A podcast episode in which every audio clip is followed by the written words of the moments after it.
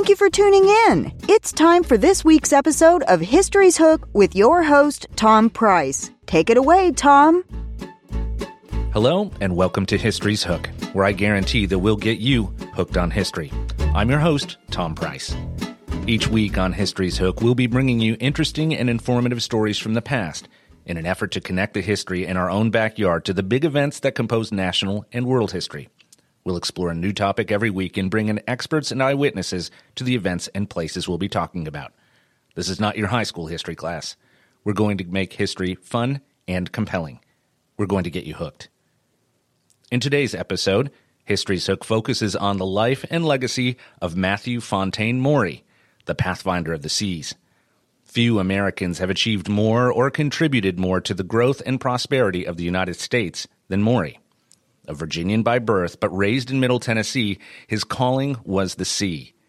His scientific methodologies related to meteorology and oceanography changed how the world's navies and merchant marines operated, and even today, his observations and writings play a central role in how we travel the world's seas. I'm joined in the studio today by, by, Mr. Russell Hooper. Mr. Hooper is a history enthusiast and collector who has amassed the largest known private collection of Fontaine Maury family papers, which he calls the Pathfinder Papers. He lives in Spring Hill, Tennessee, where he has served on the boards of the historic Franklin Masonic Hall, the Battle of Franklin Trust, and the Murray County Historical Society. Mr. Hooper was the recipient of a travel research grant from William and Mary, where he was able to study the influence of the Maury family on early American history. Russell Hooper, welcome to History's Hook. Thanks, Tom. I'm glad to be here. Russell, I think the Maury family has been seriously overlooked in American history generally. I didn't learn about them in any textbooks in any of the schooling that I had. What is the way that the Maury family, give me a single way, in which the Maury family and their accomplishments impact us today? Well, I'll tell you, I'll start with, with Commander Maury, uh, Commander Matthew Maury. Uh, even today, uh, in the Navy, there is an entire class of ships called the Pathfinder class. And of course, Maury is known as the Pathfinder of the Seas. So you have an entire a class of ship named for him. They're oceanographic survey vessels. And of course, he's the father of oceanography. So, still today, and there is a ship, the USNS Maury, the TAGS 66, which I visited a few years ago, uh, named directly for him in that line. So, there's still ships out there today on the seas. Uh, uh, surveying the oceans and carrying on his legacy as the father of oceanography. So it's very present today. Uh, it's amazing. So let's address an ongoing issue among local folks in right. Tennessee. Matthew Maury, spelled M A U R Y, pronounced his name Maury. Maury, right. Now, the county where we're sitting right now was named after his cousin. Is that his, correct? Yes, his elder cousin, Abram. Abram Maury. However, the county is known as Murray County uh, at the grave peril of your life while you remain in Murray County today, what's the right way to say it? Oh, goodness. Uh, a few years ago, when I was on the Murray County Historical Society, I was talking with Mr. Bob Duncan, and uh, I was telling him, you know, that the family that I know, they pronounce it Maury. The higher north you go, Maury. Um, and he told me a funny thing. He said, "Look here," he said, "the family can pronounce that however they like, but in this county, we say Murray."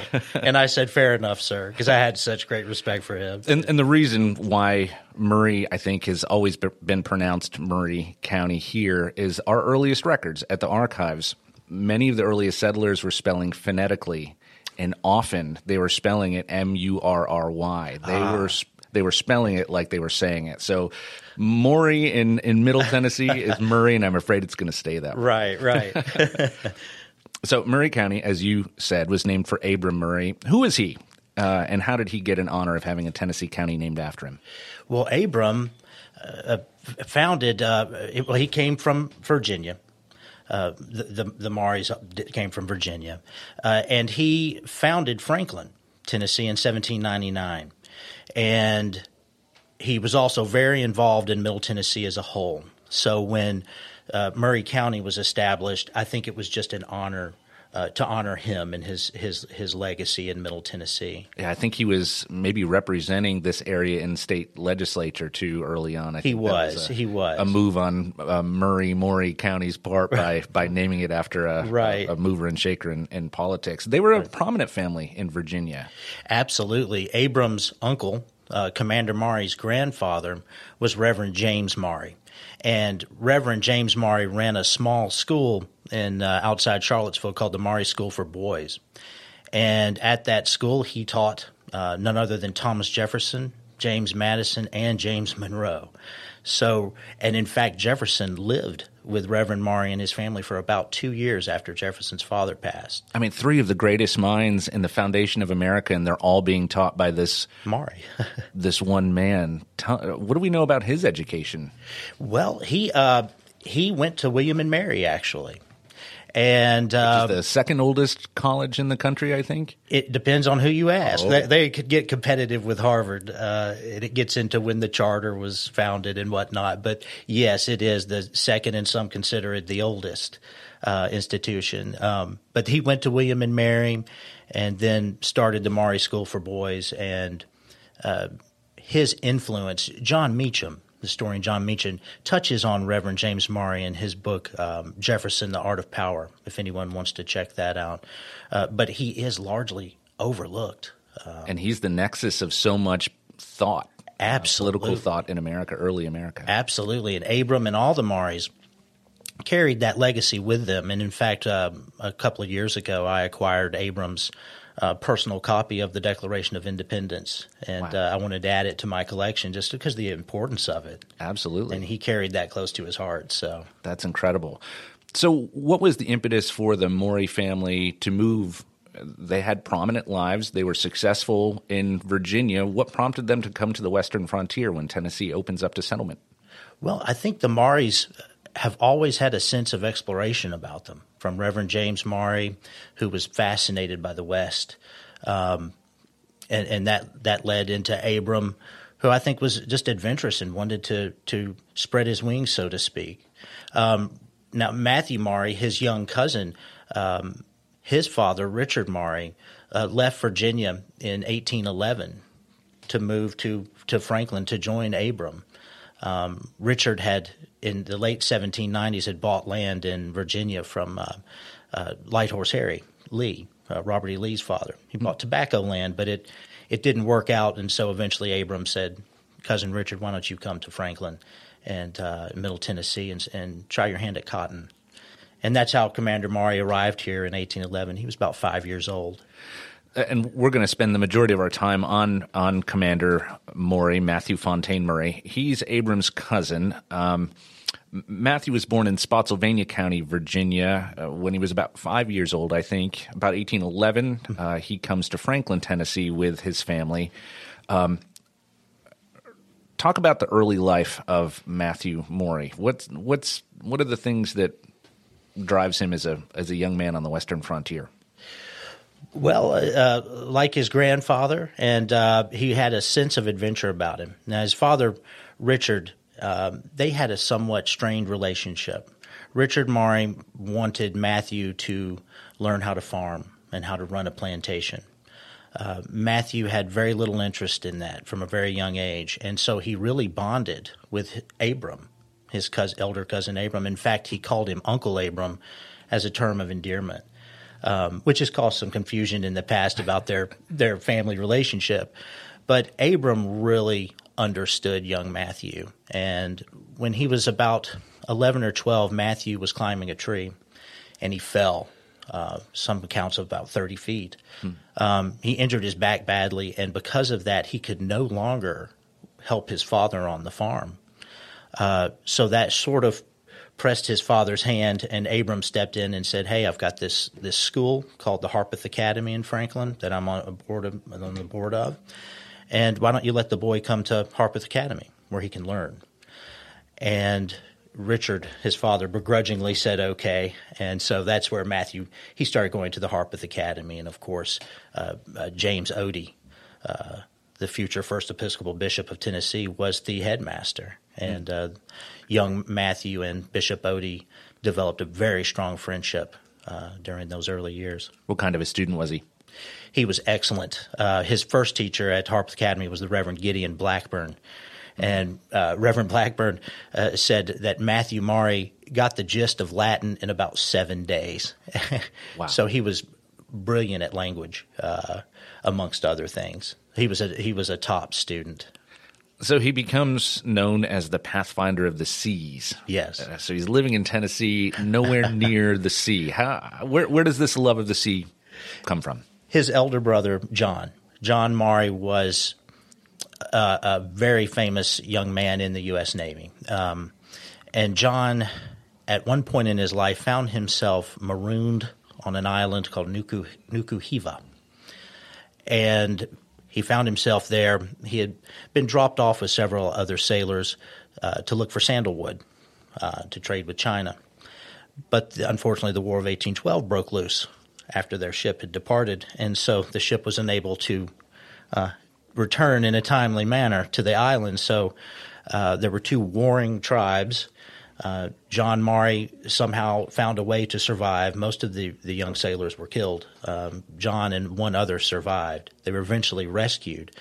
Uh, but it became quite a legendary story in U.S. Navy history.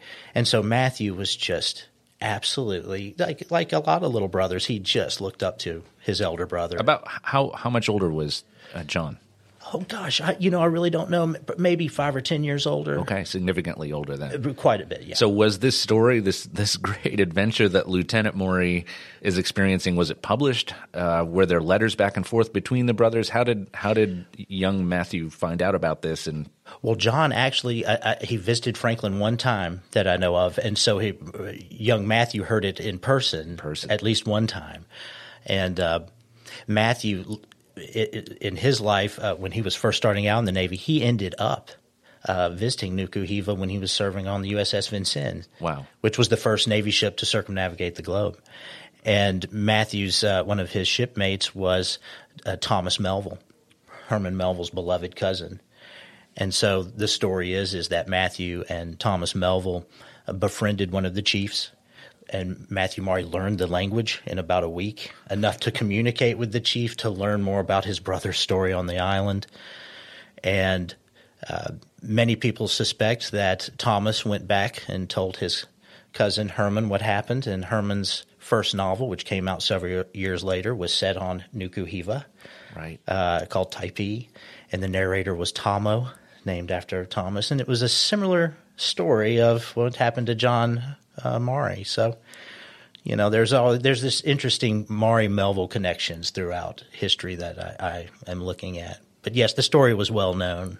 this m- the story of Maury has so many connections that we're going to hit on today that goes way beyond Middle Tennessee. It wraps around the globe numerous times, and the connections and people that he gets to to meet and interact with is is really unbelievable. His brother died tragically uh, of, of yellow fever. Is yes, that right? Yes. About how old was he? Do you know when he died, or how old was? Do we know how old uh, Matthew was at the time of his brother's death?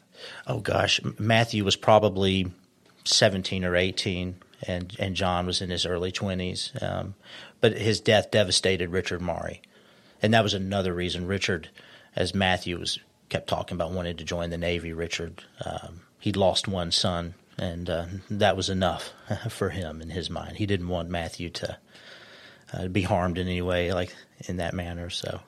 Despite the death of his brother and the objections of his father, Matthew was appointed as a midshipman in the Navy by then Tennessee Congressman Sam Houston. So there's a- Absolutely. another connection. uh, we're going to be doing a lot of that historical name dropping in this episode. Matthew's first appointment was aboard the USS Brandywine, uh, whose special mission was what? Uh, was to take Lafayette uh, back to France. And uh, as you mentioned before, Matthew Maury, he's sort of a Forrest Gump type character in history.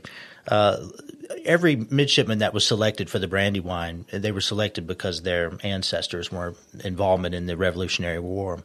And Matthew's uncles, uh, future consul James Maury, future consul of Liverpool, and his other uncle Fontaine Maury, uh, were at um, Yorktown during the siege of Yorktown. In fact, Fontaine Maury was one of Lafayette's uh, aide de camps Really? Yes, and so in his cons- and Consul James Maury, his other uncle, was on the Ville de Paris with the Comte de Grasse. So uh, Lafayette was well aware of who young Matthew Maury was, and Lafayette's uh, motto was "Cur non," uh, why not? Why not try something risky in life? And years later, when Maury published his first book, uh, Maury's Practical Navigation, on the title page, he put "Cur non." Wow. As uh, an, a tribute to the old French general. Amazing. So uh, Lafayette, if I remember correctly, had done a tour of the United States, visited every state in the Union, including coming to Middle Tennessee. Absolutely. Uh, and spent some time in, in Nashville. There are lots of Columbia, Tennessee connections with that, I know, uh, as well.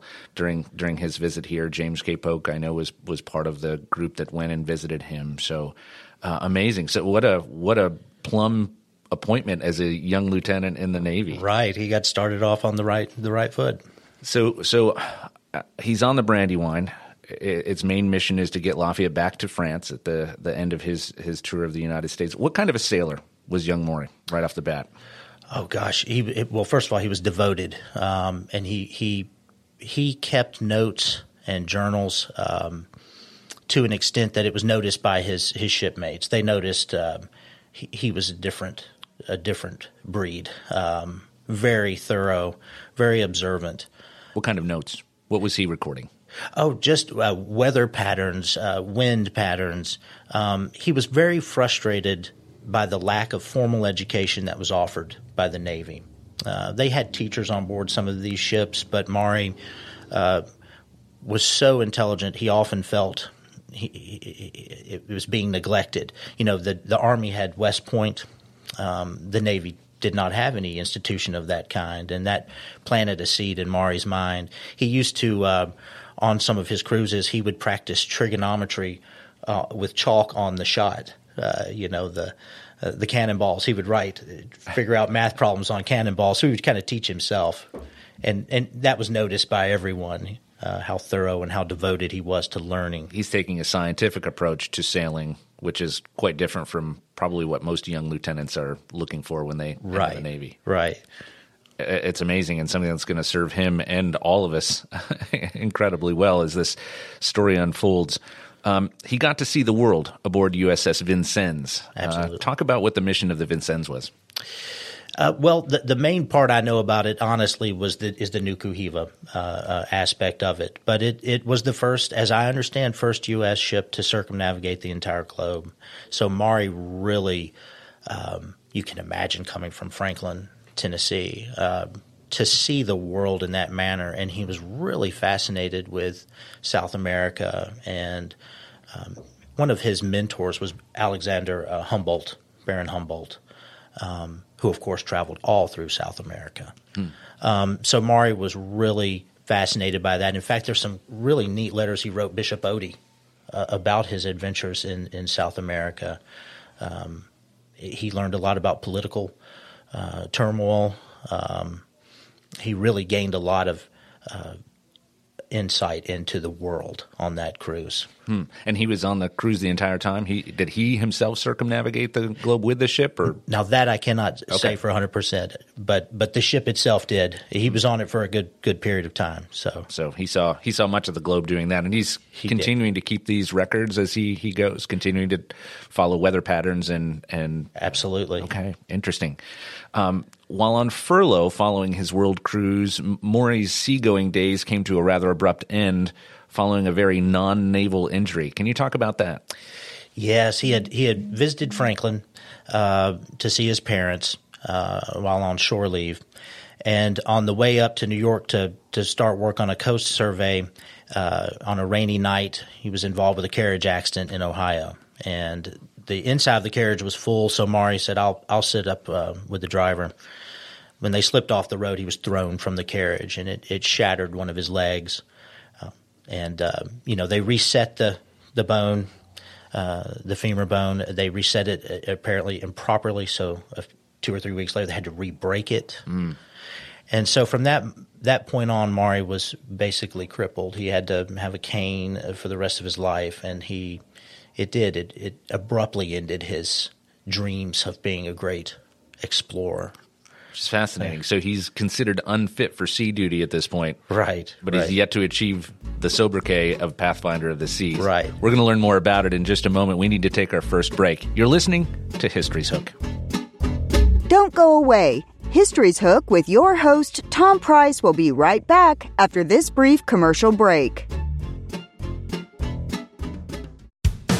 Columbia Chrysler Dodge Jeep Ram gives thanks to St. Jude Children's Research Hospital for the third straight year. Through April, we aim to make this year the best year ever by donating $150 for every vehicle sold. Shop online or at the dealership, and you too can help us honor St. Jude's 60th anniversary. Protect what matters most. You can count on us. It really matter where you get your jewelry repaired?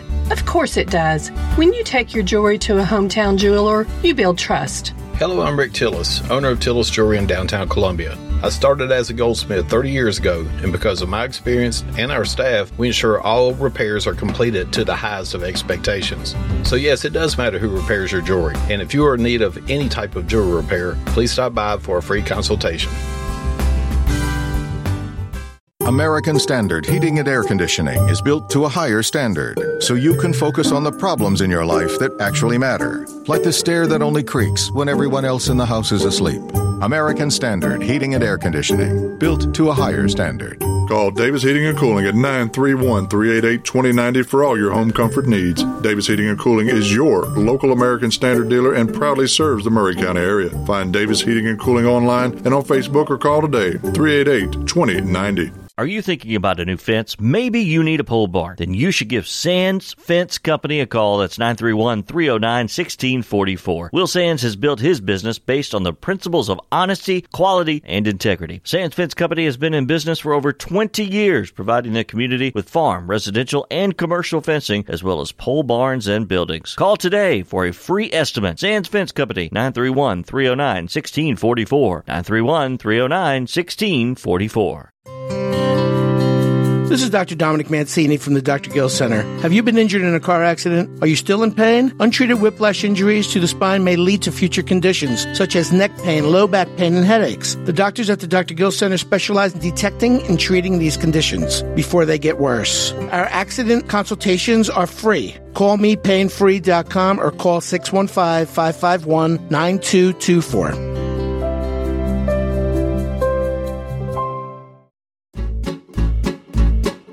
History's Hook with your host, Tom Price, is back. Take it away, Tom. Welcome back to History's Hook. Today we're talking about the Pathfinder of the Seas, Matthew Fontaine Maury. I have in the studio with me Mr. Russell Hooper, who has spent a significant amount of time collecting the papers of the Maury family. Just before our break, Russell, we were talking about Maury's injury, his uh, injury that would prevent him from going back to sea. He's still going to get the nickname Pathfinder of the Seas, so he's clearly not done with his naval career. Um, so he's broken his leg badly. He's considered unfit for sea duty. There was an attempt by the Navy to force Maury's retirement.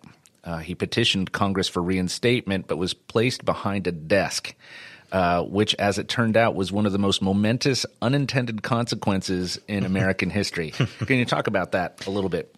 Absolutely. Uh, as we mentioned during the, uh, the break, uh, the two accidents that Maury suffered, the fall from the tree and the carriage accident, in a strange way, actually changed his life uh, in a positive way.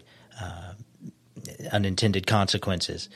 When after the accident, um, he was deemed unfit to, to go to sea for an extended period of time. He eventually ended up uh, as being appointed the superintendent of the U.S. Naval Observatory. And when he first took over, um, I think it was called the Depot of Charts, and he he noticed thousands of old logbooks piled into corners. And the Navy, to my understanding, was just planning on destroying those logbooks. But from his early days, where he kept his own records as best as he could, he realized this is treasure. Uh, this is unmined information, and we need to go through these logbooks and figure out the patterns uh, Maury was brilliant at pulling order from chaos. It's amazing. So the Navy is sort of requiring officers to record the information, but they didn't have a means in place to take the information then and make it into something useful. Right. So Maury right. sees an opportunity. This is, as you said, this is unmined gold that he can really do something with. Absolutely. He felt that there were patterns uh, in wind and currents when he was a young boy growing up. He was a very spiritual, religious man, and Psalm chapter 8, verse 8 always hit him, and that was the paths of the sea. And Maury felt, you know, if it's written in the Bible, uh, then it's there. It's just for us to find. Hmm. And so he went through all these thousands of charts, found patterns, you know, certain days of the year, times of the year, and eventually he he through a we don't have as much time as we would like to discuss all this, but he eventually around he developed a, a, a an abstract log for merchant captains, navy captains, and whatnot to fill out on their cruises. Hmm. Uh, it had times of the day, what was the wind, where was the wind blowing, what direction was it blowing at certain times of the month, and whatnot. And at one point in in history, upwards of seventy to seventy five percent of all merchant captains and navy captains across the globe were carrying Maury's abstract logs uh, which they would mark down where they were, what what was going on, which way the currents were going at a certain time, and they would send it back to Maury and his team at the Naval Observatory, where they would compile these wind and current charts. And those wind and current charts absolutely changed the way the world viewed navigation. You know, they and used how to, the world traveled on the sea. Absolutely, they used to just dead reckon. You just point at a star and go. The closest, uh, what's the what's the line? Uh, between between a point between two lines. Right. you know. Right. All right. And Maury proved that that was not always it's true. not the case at all. Right. He, he changed it all. It's fascinating because he broke his leg.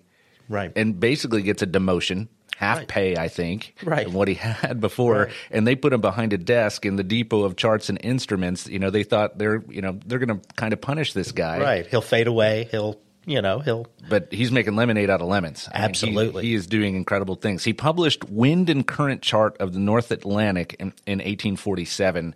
What was the impact of that book upon the world's navies and, and merchant marines? Oh goodness! The, my favorite story to tell in that that vein um, is the Flying Cloud, which was a famous clipper ship owned by the Grinnell family, and uh, the captain was Josiah Creesy, and his wife, Eleanor Creesy, from Marblehead, Massachusetts, was the navigator. That was highly unusual at that time. but Eleanor Creesy, um, she was fascinated by Matthew Maury, and she followed all of his work. And so she convinced the owners of the Flying Cloud, um, let me use Maury's charts on our cruise from New York to San Francisco. And again, this is during the gold rush. So it's imperative. Time is money as it is today. And she said, let me use those Maury's charts because I think we can, we can speed this process up.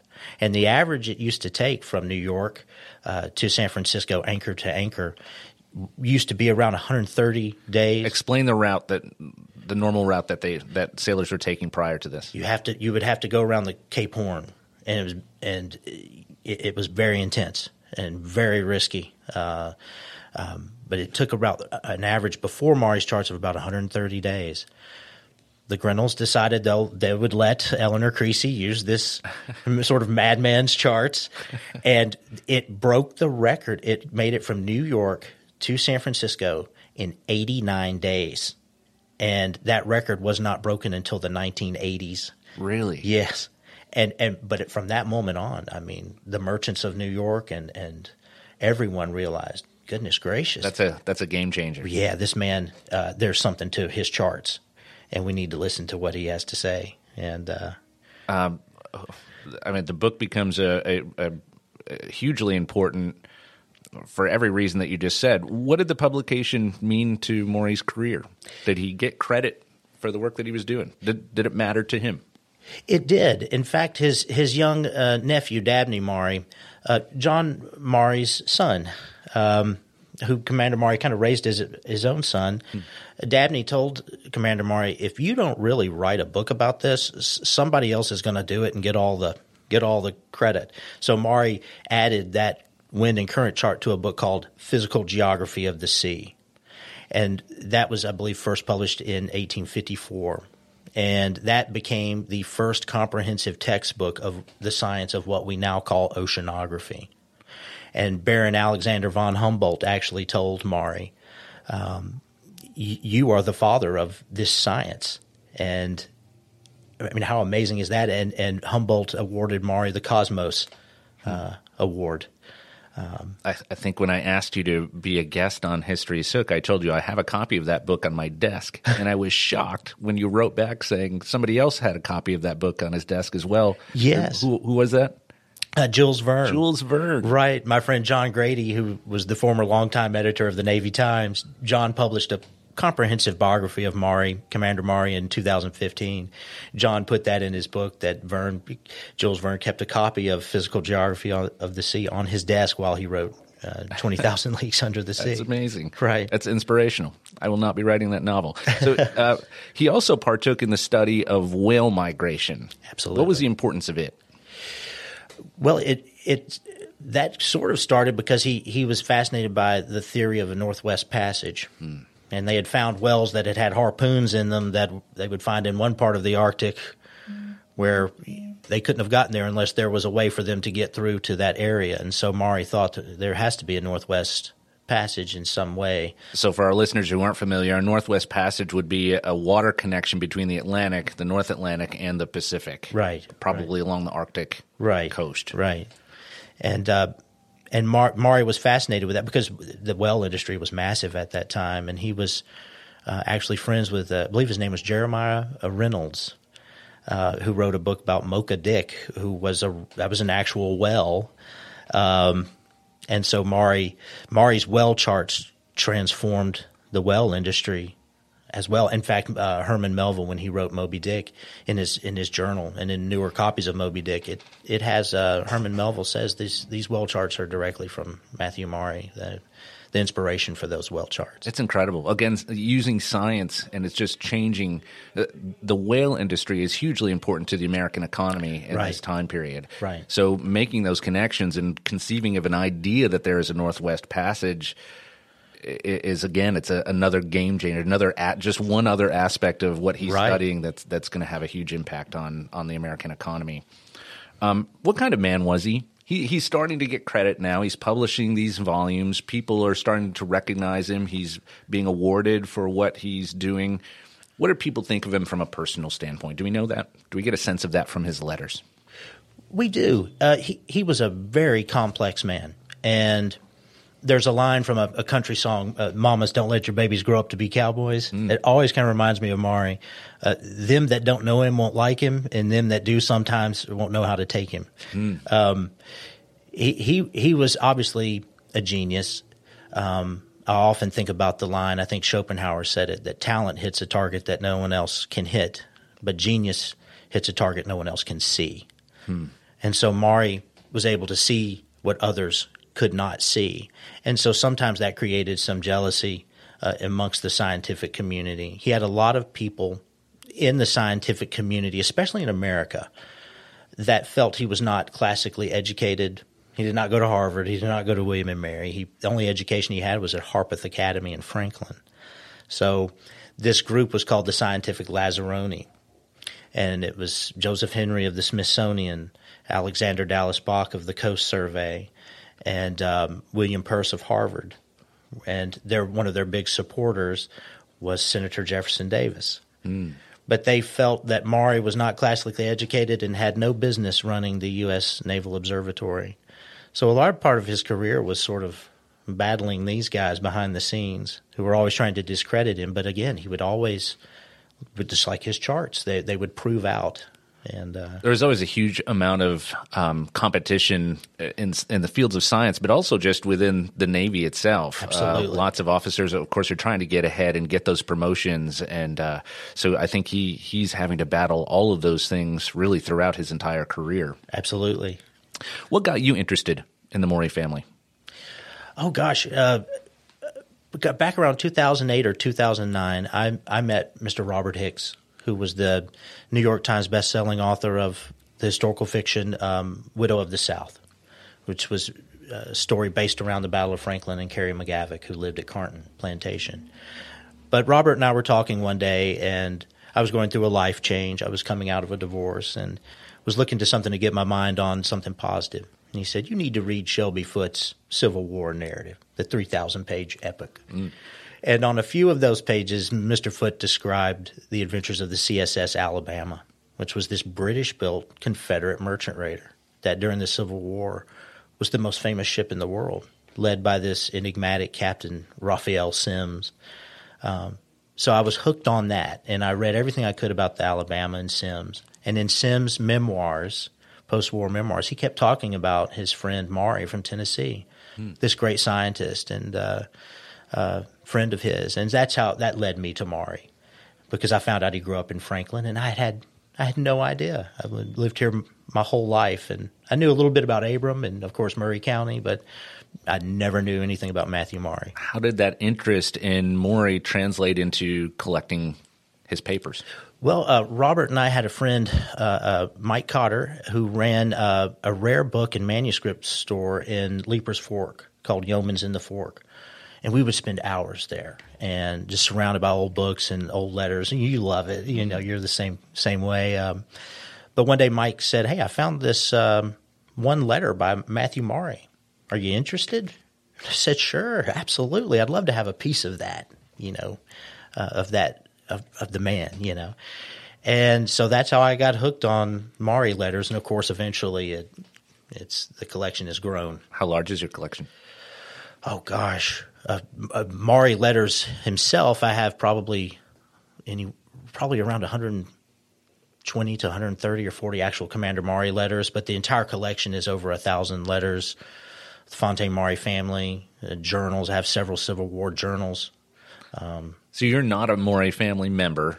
What is the Maury family? Are you connected with? You said you, you know a few of them. How do they feel about you collecting the family papers? That we have a great relationship, and of course, I have my Fontaine Maury Society shirt on. Uh, they have a, a society, and uh, you don't have to be a, a, member of the family to join the Fontaine Maury Society. But uh, they're very pleased. A lot of these papers have gone up for auction, and um, I just decided I wanted to gather them all together in a safe place and uh, go through. And I was the first one to go through most of these hmm. letters, other than the people who wrote them. Right. I've been. Uh, in, it's the first time they're coming back together in a collection where you can view them as, right. a, as they, a whole. There's so much to be learned from that. Right. They've never been published or anything. So amazing. What What's your favorite What's your favorite item in your collection? Oh gosh, uh, there are there are several. Uh, one letter that's that's not directly related to Matthew Maury was a letter I was going through, um, and it ended up being Consul Maury James Maury's final visit with uh, James Madison. I believe it was in 1835, and mm. as I was transcribing that letter, I started to realize, oh my goodness, they're at Montpelier with James and uh, Dolley Madison, and so I called Montpelier that afternoon, and and boy, they called back within five minutes. I bet they did. So they they said, "We know exactly the period you're talking about. We have letters written before the visit and after the visit, but we have no letters written during the visit." Wow.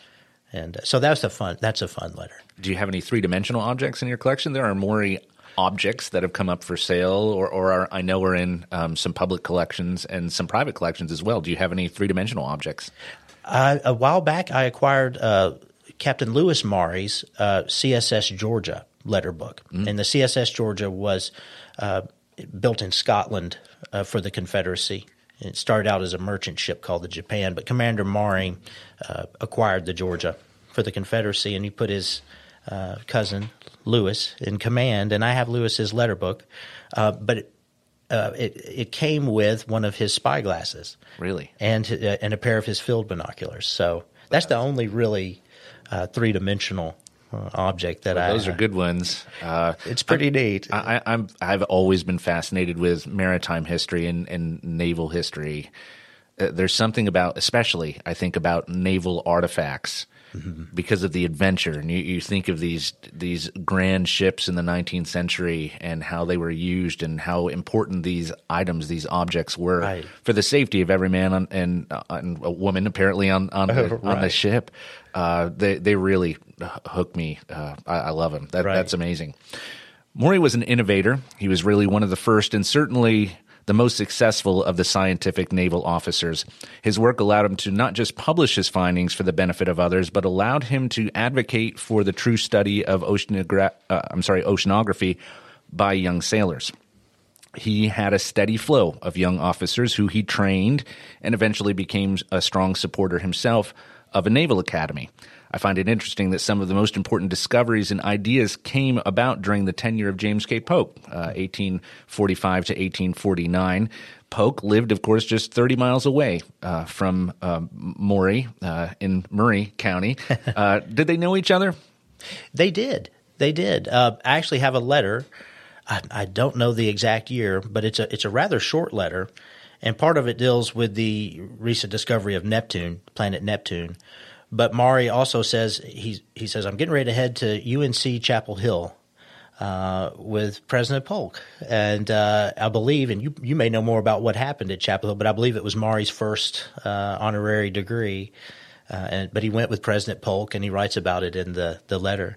So yes, they knew each other, and uh, and uh, so the Naval Academy comes about during Polk's presidency. Do you know did they collaborate at all on the idea of creating this academy? How how involved, I guess, is my question. How involved was Maury with the start of the United States Naval Academy? Extremely involved. Uh, after his accident, uh, the carriage accident, uh, he began to write a series of letters uh, under a pen name, Harry Bluff, and they were published in the Southern Literary Messenger. And in those letters, he pleaded for the creation of a naval academy uh, so that young Navy officers could have the opportunity uh, that, that Army officers had at, of West Point. Of course, the summer USS Somers incident happened, which also led to it. But there are people in the Navy and Navy historians who say that as an individual, no one had more influence on the creation of the academy than, than Matthew Maury. He felt it firsthand. I mean, he was an exceptional student. He took it upon himself to learn the mysteries of, of naval travel, sea travel. Right. But for the average a young officer, midshipman going aboard ship, having to learn, there weren't a great deal of opportunity. So by creating an institution, it's going to have a huge impact on the American Navy moving forward. Now, Absolutely. it's during the same time that the that uh, the Naval Academy is getting started during Polk's presidency that the U.S. Mexican War is fought, right? As well, which one of the great outcomes of that war is where we see the effects of West Point on the battlefield, really for the first time. Right. That these young officers, these mid grade officers, these lieutenants and captains and majors and a few colonels even were were graduates of West Point, and right. boy did it have an impact on the battlefields in Mexico. So I think they're seeing the practicality of military education. Uh, and the Naval Academy is is born out of that. Right. I actually have a letter where Maury writes, and, and he writes a cousin and says, uh, a Navy officer literally just wrote by hand an outline of the coast. I believe it was of Veracruz, and he was like, "Can you believe that? How just inept that is that we don't have a map of, right. of the coastline." And so, yes, the Naval Academy changed that. Unbelievable, and and so much of the influence comes right from right here in Middle Tennessee. Right. We need to take our second break. When we come back, we're going to continue talking about the amazing life and career of Matthew Fontaine Maury. You're listening to History's Hook. Don't go away. History's Hook with your host, Tom Price, will be right back after this brief commercial break. Hi, I'm Robert Rogers at Parks Motor Sales Buick GMC. Parks Motor Sales was founded by my granddad, Bobby Parks, and my great granddad, Julian Mays, in 1958. We've been family owned the whole time, and being family owned, locally owned, means you get to get your next vehicle or your existing vehicle serviced by the same people who stand in the grocery line with you, drop their kids off at the same school you do, and smile and are happy to see you when they do. So come see us at Parks Motor Sales in Columbia, Tennessee on 919 Nashville Highway or parksmotorsales.com. I'm Barbara Lincoln with Hollins Pharmacy. We have advertised with WKRM and WKOM for the past several years and found it to be very successful. I highly recommend advertising with them if you have a local business like ours. We're located at 1608 Hatcher Lane here in Columbia. We're open Monday through Friday from 8 to 6 and Saturdays from 8 to 2. Stop by Hollins for all your prescription needs where we have fast, friendly, courteous service. We custom fit support hose for you also. Thanks for supporting Hollins and WKRM and WKOM. Hi, this is Steve, the Garbage Man. Our company, the Garbage Man Incorporated, has been advertising on WKOM and WKRM for years now, and as a result, our company has really grown. Now we're looking for young, healthy, hardworking people to grow with us. We are in need of drivers and helpers. We pay serious money. So if you like outside work and want to work for a great local company, call me at 931 540 0919 and let's talk. Columbia Foodland is a locally owned and operated family grocery store with a full line of dry, dairy, frozen, meat, and produce items. We focus on keeping the freshest hand cut meat and produce items daily with the most competitive prices in town. We offer weekly ad specials as well as in store weekly specials throughout the store. Located at 427 West 7th Street in Columbia in the former Harris Foodland location. Columbia Foodland. We are here and ready to serve the wonderful people of Columbia and the surrounding areas. Hey folks, this is Chandler Anderson from the Right Care Walk-In Clinics. Hey guys, we're open 11 to 11, 7 days a week so that you don't have to go wait at the emergency room when you have an urgent care need. Our providers are all emergency medicine experienced or critical care experienced and we're there to take care of you so that you're not caught at the emergency department for hours and hours on end. Folks, 7 days a week right in front of Walmart, 11 a.m. to 11 p.m. We stay late so you don't have to wait at the ER.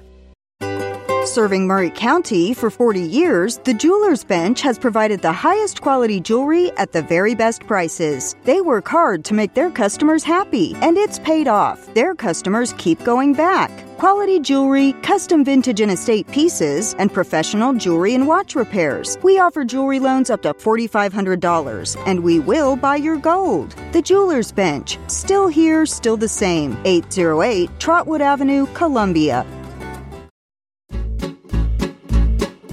History's Hook with your host, Tom Price, is back. Take it away, Tom. Welcome back to History's Hook. I'm Tom Price. Today we're talking about uh, a very interesting Middle Tennessee story that uh, grows and expands and wraps around the globe numerous times. We're talking about Matthew Fontaine Maury. I have in the studio with me today Mr. Russell Hooper, who is one of the foremost authorities on Maury's incredible career and a collector of Maury's family papers. Russell, Maury remained on the cutting edge of technology. He embraced technology, I think, throughout his career. He developed relationships with people like Cyrus Field and Samuel Morse. Um, can you talk about that a little bit? Yes, uh, uh especially Cyrus Field um, and the transatlantic cable, the first transatlantic cable. Um, Cyrus Field uh, actually reached out directly to Matthew Maury uh, about the feasibility of laying a transatlantic cable to connect uh, Europe with America. And uh, Maury told him, well, just by chance, you won't believe this, but Maury actually published the first bathymetric chart in history, which is a depth, deep sea depth chart. And he told Cyrus Field, we've just received these results back from uh, deep sea soundings, and there appears to be what he called a telegraph plateau mm-hmm. running from Newf- Newfoundland. I know it's pronounced. There people are funny about how it's pronounced, but Newfoundland uh, to to the U.S. And he said it's it's as if it was laid out specifically for such a cable. So he told Cyrus Field, "Absolutely, I fully believe you can do it, and I'll help you." set it up, and so they did. And um, after it was uh, it was laid, and, and the first transmission was was successfully transmitted, Cyrus Field gave a uh, during a speech uh, in New York City, he toasted and he actually said Mari, Maury was the brains uh, for this operation, and uh, so yeah, Maury, I mean, just think of that. It's the, the, the first internet, you know, right? And Maury was right there behind it, and, and his deep sea soundings, his bathymetric charts actually helped Cyrus Field convince him to do it. Through the 1850s, as the country struggled with the expansionism of Polk's administration and the concurrent issues related to slavery, where slavery really becomes a, a, a political issue, what was Maury's stance on slavery? Was he a slaveholder? It, I tell you what, uh, there uh, in the in the past there have been historians that said he was not, like Amanda Foreman in her book World on Fire, uh, which is about Great Britain's role in, in the Civil mm-hmm. War. She said she did not believe Maury owned any slaves. Um, I've got a good friend of mine, J.C. Hallman, that's about to publish a new book uh, that Maury figures into this book, and he, he's discovered that he thinks he did um, have have uh, own a, own a slave. Um, I, am not 100 percent sure. I think he probably did. uh, at his home in Fre- Fredericksburg. But Maury had some ideas in the early 1850s um, involving Brazil. And he called Brazil a safety valve. And his thoughts on that were, as I understand it, on two fronts. He wanted to funnel U.S. Uh, slaves out of the country and into Brazil, which would lessen slavery in the United States. And in so doing, it would also decrease Brazil's reliance upon the active slave trade with Africa, which Brazil was very much involved with. And I don't think Brazil abolished slavery till the 1880s. But Maury wrote extensively about that, and he had a cousin, Mary Blackford, who was an abolitionist, a very vocal abolitionist. Hmm. And so she would write him and say, I've heard about your Brazil plan, and I think you're talking about expanding slavery. And he would write her back, and he would say, No, you're misunderstanding what I'm what I'm talking about. I'm trying to do the best I can with with what I'm working with here, and I'm trying to relieve us of this. He sees it as a, a, means of diffusing the issue in the United States, right? And and, and I, I want to go back and look at the Webster Ashburton Treaty. Uh, uh, Maury and Webster were, were close. Uh, uh, Maury actually set up an expedition to the Amazon, and his cousin William Herndon uh, led it, and and Daniel Webster was a supporter of that mission. Um, but I think Maury was very conflicted by it, um, as he told his cousin Mary Blackford, you know, I, I, dream of a day when I can wake up in Virginia and there's no slavery, um, you know, and uh, but he was uh, caught caught in that sure. difficult spot. When secession finally came, where did Maury align himself? Uh, he, he he made it pretty clear that he was going to do uh, whatever Virginia or Tennessee were going to do, and uh, there was no doubt about that. He was very loyal, and, and he would he would not raise his sword against either the state of his birth, Virginia, or the state where he was raised. So he resigned his commission in the United States Navy after all of this time. Yes, on April twentieth, the same day as Robert E. Lee. Um, they were very close friends. Um, at three o'clock, that's when he would leave the observatory every day. He uh, sat down to write his resignation letter to President Lincoln, and his his top assistant pleaded with him, "Please don't do this. Really, don't do it." And uh, his Maury had terrible handwriting, uh, so he he finally said that his assistant said, "I can't I can't write this letter," and so Maury said, "Give me the give me wow. the pen, I'll I'll do it." And um, amazing. What was his role? Did he did he take on a role with the Confederacy then? He did. At first, he was chief of seacoast and harbor defenses, and he was charged with uh, protecting our coast and, and harbors, and he developed the first uh, electric uh, torpedo, which we now call mines. And after the war, Gideon Welles said Maury's torpedoes uh, were a, massive influence on the which he developed in his bathtub. He did, he did with his cousin's house in Richmond, and that, that his cousin threw him out pretty quickly. Uh, but he eventually ended up in Europe with what's called the Confederate Secret Service in Europe, and he was a chief agent over there. Uh, he was sent over there to try and um, get France and and England uh, to officially recognize the Confederacy, which of course never happened, and also to procure uh, ships. Um, the Georgia and uh, Teddy Roosevelt's uncle uh, James Bulloch was another chief agent. He was headquartered in Liverpool. He acquired the the CSS Alabama. That's a whole nother could spend an hour just on that. Oh, just absolutely. the intrigue going on in this time frame is is really pretty amazing. It was a global, uh, in some ways, a, a, a, global war. I mean, you had France and England uh, both under the table, kind of hoping that America would would split. I think you mentioned uh, Arthur Conan Doyle was kind of intrigued by the intrigue. Yes, my friend Renata Eley Long. She's a she's a British historian. She wrote a book in the shadow of the Alabama. Um, Maury's in the book some, um, but it, it it discusses that spy game that went on during the American Civil War over there, and when. Um, Sir Arthur Conan Doyle was a was a little boy growing up, he would hear stories of those spy games, and it sort of led to uh, amazing Sherlock Holmes. I love the connections, especially the literary connections. Right, just fascinating. What did he do following the war? Uh, he was not uh, because he had served as a foreign agent. Uh, he was not initially um, um, uh, pardoned, so he spent a brief amount of time in Mexico is uh, Imperial Commissioner of Colonization of the Second Mexican Empire. Mm. Um, and, and, there's some controversy over that too. So I, I want to really investigate that. Uh, Maury thought ex-Confederates could settle in Mexico. Um, some people th- say that he was wanting to expand slavery. I, I do not believe slavery was permitted under the, the French Empire, which was involved with it. Um, so I don't think that was Maury's plan. I think he thought the freedmen and freedwomen could come down there and and uh, settle there with their former owners. But the, after that, he ended up uh, at the Virginia Military Institute. He was finally pardoned, and he spent his final years at VMI. Um, teaching. Uh, teaching, well, uh, not so much teaching as he was speaking about the need for what eventually became a National Weather Bureau. Mm. And that's how he spent it. And he was invited to speak in Boston, one of those, his last speeches, which I know that meant a lot to him because there was a lot of anger towards him. And uh, to be invited up to Boston to speak was, I know that meant a lot to him. He died in 1873. He was buried in Richmond between Presidents Monroe and Tyler. Absolutely. That's a, kind of a place of honor, I would think. What is Matthew Fontaine Maury's greatest legacy? I think all he did for science, uh, oceanography. Um, he he had a vision that every uh, Navy ship could become its own floating observatory.